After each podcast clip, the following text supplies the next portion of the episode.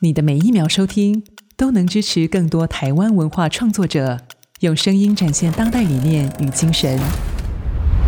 加入静好听订阅会员，一天八块钱，成为知识有价的实践者。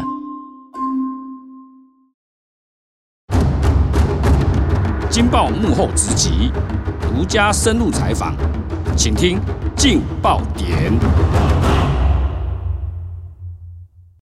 各位听众，大家好，欢迎收听由静好听与静周刊共同制作播出的节目《静爆点》，我是静周刊执行副总编辑吴明仪。今天请到我们很久很久没有来我们节目现场的记者严凡培。大家好，我是主跑司法线的凡培。今天要来好好聊一下哈，凡培这个礼拜写的一个题目，人家都说哈，凡培有渣男杀手之称了哈，他已经踢爆过无数的渣男。那今天这个渣男哈很特别哦，他只是在网络上用一句话说他要买原味的袜子，用五千块，居然可以诈骗到很多女生上当。我们来问一下樊培，这个故事到底是怎么一回事啊？好，就是其实这个故事是从一个女生先开始，那我们保护她的身份，我们姑称为 A 女。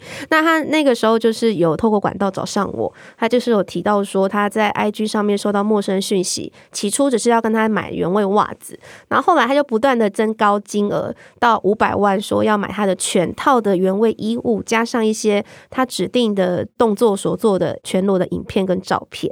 对，她那个时候，她其实有讲的比较详细的话，是说那个人。人他一开始只是说买袜子嘛，后来他没有多久就直接贴，早就打好那种很长的文，分成四个点去跟他说：“哎，我喜欢原味袜子也不是什么特别的事情，就很像女生喜欢包包啊，喜欢香水，我就只是喜欢透过别人原味的衣物去满足自己的性欲。”那他先合理化了他的这个喜欢这个奇特的性癖好之外，他就说他强调他是透过这个 A 女的朋友的推荐。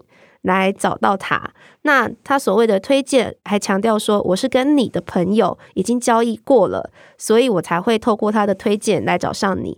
那你也知道，如果是朋友介绍的，如果他没有拿到钱，他怎么可能推荐我来找你呢？他怎么可以把你的名单给我？所以你也不用担心我是假的，我是真的。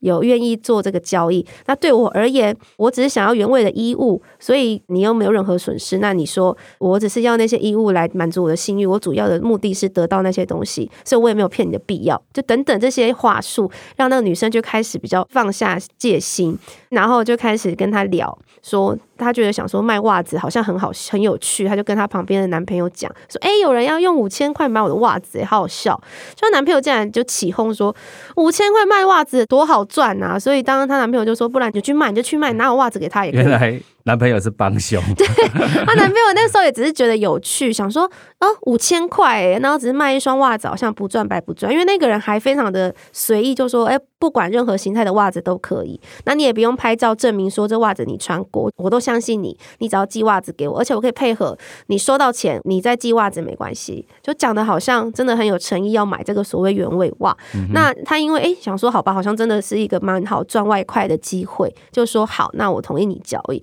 那你还问他说，哎，你有想要什么袜子吗？什么什么的？然后他就说，哦，不用，你帮我穿三天就好之类的，就好像真的煞有其事。那其实这个化名叫阿和这个男生，就陌生讯息的这个男生，他其实真正的目的根本不是这个袜子。对，他后来在女生说，哎，他愿意交易之后，好像勾起好奇心之后，他就开始讲说，哎，我觉得你还不错，那我想要购买你的其他的内衣啊、内裤啊、衣服啊，就是我想要买全套，那我给你五百万好不好？那女生就想说五百万哇，对，因为其实我们这一个案子的受害女生都非常年轻，都二十出头岁而已，嗯，对，基本上应该都是大学生。那因为我有这么好赚外快的机会，他们可能就哎有点心动，然后就也答应了，然后一步一步的，他就后来又会说，那我要你的影片，因为我拿你的原味衣物，我需要幻想嘛。那我需要幻想，你应该要提供你的照片给我幻想。他等于是一步一步哎、欸，对、哦，一步一步。他先用袜子，因为我觉得他很聪明，他用最低门槛的，你能够达到的，而且很容易就达成的，就可以赚到那笔钱。那笔钱，而且我觉得他蛮聪明，用袜子，因为袜子，我觉得大家普遍上面会比较不会有排斥感、恶心或排斥感。因为如果说，哎，今天我要买原味内裤内衣，可能很多人就直接排斥了。对，他说了一个跟性行为可能没有任何关联的袜子，对，我觉得这是蛮聪明的点。很多女孩子就觉得，哎，卖袜子而已嘛，太容易达标了嘛，对，太容易达标，这个钱太好赚的。然后从卖袜子开始说，哎，卖衣物，反正哎，五百万这么多受害人，我都去二二手或者路边摊随便买，对，他怎么可能会知道？对，我一定这样想啊。而且这么好赚，对不对？然后甚至我说的五百万是最低的的报价，我收到当事人的报价是两千万，所以他说五百到两千万，说我跟你买全套。那这个全套后来就变得没那么单纯了，就变得不是。他说我刚刚说了，他说他需要幻想，所以他会先要求这些女生拍照给他看。拍照就还好，就自拍而已。对。然后后来他就会说：“那你可以让我看你的裸照嘛？我绝对不会外传，不会外流。”重点来了哈。好，就来了。然后那些女生可能在这个时候，她们觉得，哎。再多做一步，钱就可以拿到手了。对，所以他们也就做了，就照片。嗯、那因为他们用了那个 IG 越级焚烧的那个功能，就是读过之后就会立刻消失的那个功能。对。然后那个男生阿和这个渣男吼恶男，他还会看完照片哦，他会立刻截图他的相簿截截图画面，跟你证明说，哎，你看。我没有，我没有留存你的照片、影片。就后来我们得知，是他用另外一个 APP，是根本全程都在测录。他不是，他不需要用手机内建的截图功能，是他本来手机就有在测录。对，所以其实早就在你照片 PO 出去跟影片 PO 出去那一刹那，他就已经备份到云端了。然后后来他还更加嘛，不止只有照片，对，他还要求你做一些指定的动作。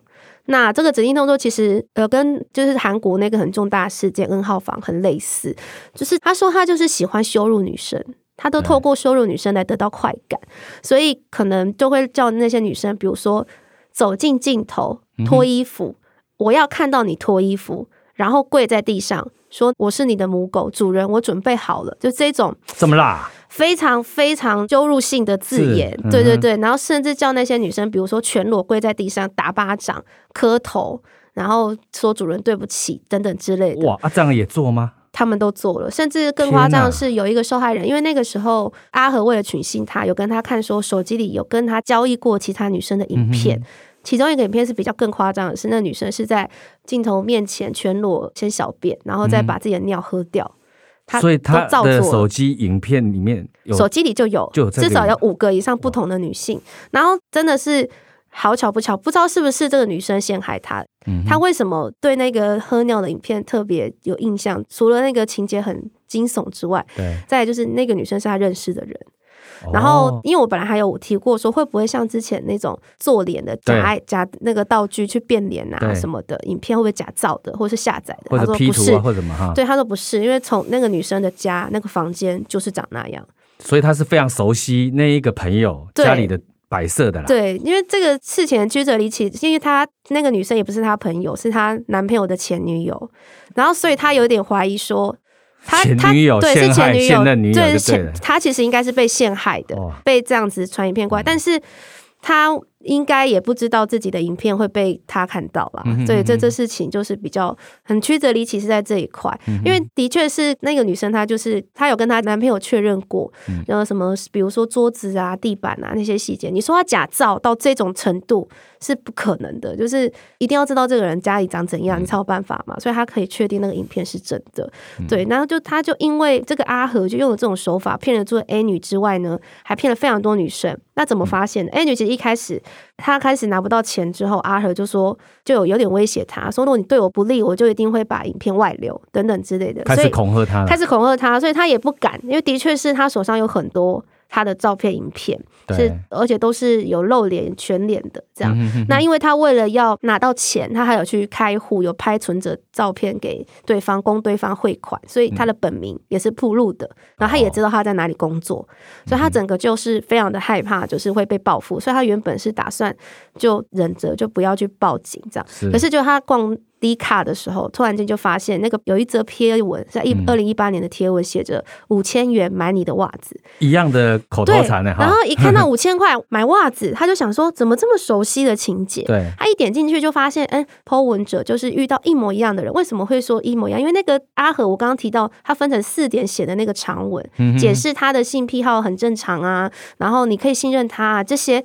一模一样，连账号都一样，等于是一套公式。等于对，已经用了好几年。对，而且那是二零一八年，他发现之后，嗯、底下还一堆留言说他们遇到一样的人，还有遇到一样的事情。所以他这个不是一个个案，他是长期性的。是，他完全不是个案。然后再加上他还有刚刚提到有看到那五个女孩子的影片，对，他就觉得这个人，这个 A 女她非常的有勇气，他觉得她不站出来的话。嗯还会有其他受害人上当的，所以他就决定要去报警，然后来来找上我们，我们来爆料这样。然后就是透过他给我的讯息啦，我就再陆陆续续找到其他的。受害人，那我们这次总共发现了六个受害人，那其中有几个已经进入到司法阶段，但他已经被起诉了。哦、对，那其实这个部分，我再从那个资料里面看起来，他应该最早真的是从二零一八年就开始骗人，嗯、然后这个骗及全台啊，这各个地方都有他的受害者。哦，我觉得他这个人就是利用了一个女生的一个弱点啊，就是说这个世界上没有不劳而获这种事情了哈。他用一个非常简单的人性的弱点，就就是利用你，对，然后而而且他还会占占小便宜，对，然后他还会有一个事情很特别，是他说：“你可以告诉我你有男朋友吗？好、嗯，如果有男朋友更好，我会加钱。但是跟我对我的交易跟我之间的联系，你都要隐瞒着你男朋友。然后他甚至他教他们指定讲的话跟动作，还会故意去踩低那些就男朋友，比如说哦，呃，你比我男朋友强啊这些话。哦、我觉得，然后所以这些受害人到后来。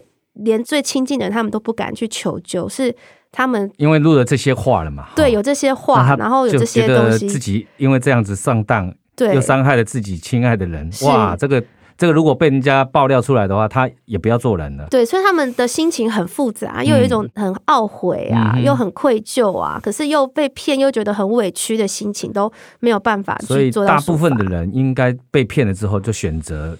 沉默，对他们不敢揭发这件事情，完全不敢揭发。然后甚至在低卡的时候，很多人都说他们本来都以为是个案，结果后来发现原来有这么多受害人，他们才知道说自己不是就是孤单的那一个，嗯、所以他们才我这几个有访问到的女孩子都是说希望不要再有人受害啦。嗯，对。那其实我觉得这男生他真的是蛮坏的啦。对，因为他就是会让你孤立无援，就是不让你跟别人讲，然后甚至他会说，你跟我同意交易的时候，他会说你要让我追踪你的 IG，就是你要加入我的好友，让我能看到你的照片，但是我不会去碰你的好友名单，我不会去骚扰你朋友，但是一旦你让他加入了好友，他就有几个你的好友的 IG 联络方式，所以他或许我觉得他有点规避法律，他没有去网络上散布，目前证据是看不到，是，但是他。曾经对其中一个受害人是，他把他的全裸的影片传给这个女生的朋友，就是透过所谓的 IG 的好友名单。对对，然后这个部分他是有被各自法起诉。嗯，对，这男的应该就是很熟悉法律了哈。我们在这边也做一个法律教育了。你要知道哦，如果他引诱的自拍那些裸照、全裸裸照，如果他是未成年的话，那个罪行是非常重的哦，要七年以上的重罪。但是他因为知道他这些人可能都是成年人，那他只要请他们自己自拍的完之后啊，就算是裸照，他没有散播，他没有犯任何的问题，哎，所以哈、没有刑责。那现在唯一能够处罚他就是个资法，或者说他事后拿这些影片来恐吓他，可能涉嫌恐吓罪。所以哈、一些我们女网友或者说一些一般人哈、哦，如果遇到网络上遇到类似这样子的那个话语的时候啊。可能要真的要小心。其实他从一个最简单的，好卖原味袜，而且五千块，你会觉得很容易达标，结果你就会深陷在这个情色的陷阱里面。那我们很好奇，这个渣男哈，他本身到底是从事什么行业，或者是他到底何方神圣啊？呃，我这边有做一些调查啦。那他是住在彰化的一个二十五岁的男生。对。那其实如果你回这么年轻啊，二十五岁，对，二十五岁。如果你用二零一八年，呃，那他四年前算，他才二十一岁就开始骗人。对。那他自称是工一个工厂小开。那我们确实有去查说，哎，的确好像在彰化一个当地蛮大的塑胶工厂。嗯。居住的地址跟姓氏是有点相符啦。对。但是我不知道他真实身份是在做什么行业。嗯。但就这些女生来看起来，她们也不太清楚，就是这个人到底是在干嘛的。所以说，网络上哈，任何人跟你讲的话哈，都要打，不止打对折啊，打一折都可以啊。口说无凭哈，讲的话承诺其实都有可能都是假的。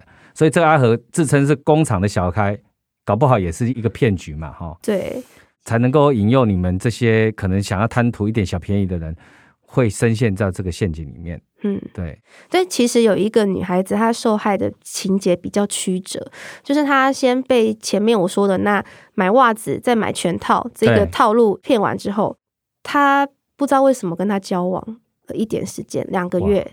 对，那所以这个女生还有借钱给他，他不但没有拿到五千块或是两千万，他甚至还借了他三十五万。就到现在还没有还啊！对，他借了他三十五万。那虽然我问他说：“我说你为什么会借他钱？”他说：“因为他说他没有钱吃饭啊。虽然他是工厂小开，但他跟家里关系不好，他就没有钱，然后他就借他，陆陆续续借。”我说：“那你是真的可怜他，还是你担心你被威胁？”那个女生是想了一下跟我说：“我是真的可怜她。”但其实我侧面观察啦，我觉得女孩子在那个当下应该会很复杂的情绪，就是她觉得她可能是真的想要可怜他借他钱，但其实一方面她又怕他去为做了一些什么，比如说把这些照片、影片去散布的、散播出去、散播出去。因为这个女生后来找有我有跟她聊聊过之后，其实有别的受害女生还叫她说不要跟媒体爆料，也不要报警，你不要害其他女生。的影片被散布，就甚至有受害人是不愿意被知道的，不愿意这个事情被发现的。大家有没有觉得情节很熟悉，跟高嘉瑜的案子很像？高嘉瑜也是因为被她的男友拍了一些裸照啊、做爱影片啊，她一开始她也是选择回避逃避，耶，她也不想揭露这件事情。当时《镜周刊》也花了九牛二虎之力才说服。他勇敢的站出来踢爆这件事情，所以很多事情都是从最轻微的事情，感觉还不起眼，但是你已经踏进去之后，你就深陷在这个陷阱里面。所以所有人，我觉得很多网友对于那种网络上来的一些讯息，都要非常的慎重处理，不要轻信网络上任何一些只字片语，哈，觉得好像很简单，但其实它是一个陷阱。谢谢樊培今天来跟我们分享这个渣男的故事，也要踢爆他，让我们很多网友可以好好的注意，千万不要误踩这个地雷啦。感谢各位听众的收听，也请持续锁定由静好听与静周刊共同制作播出的节目《静爆点》，我们下次见，拜拜，拜拜。想听爱听，就在静好听。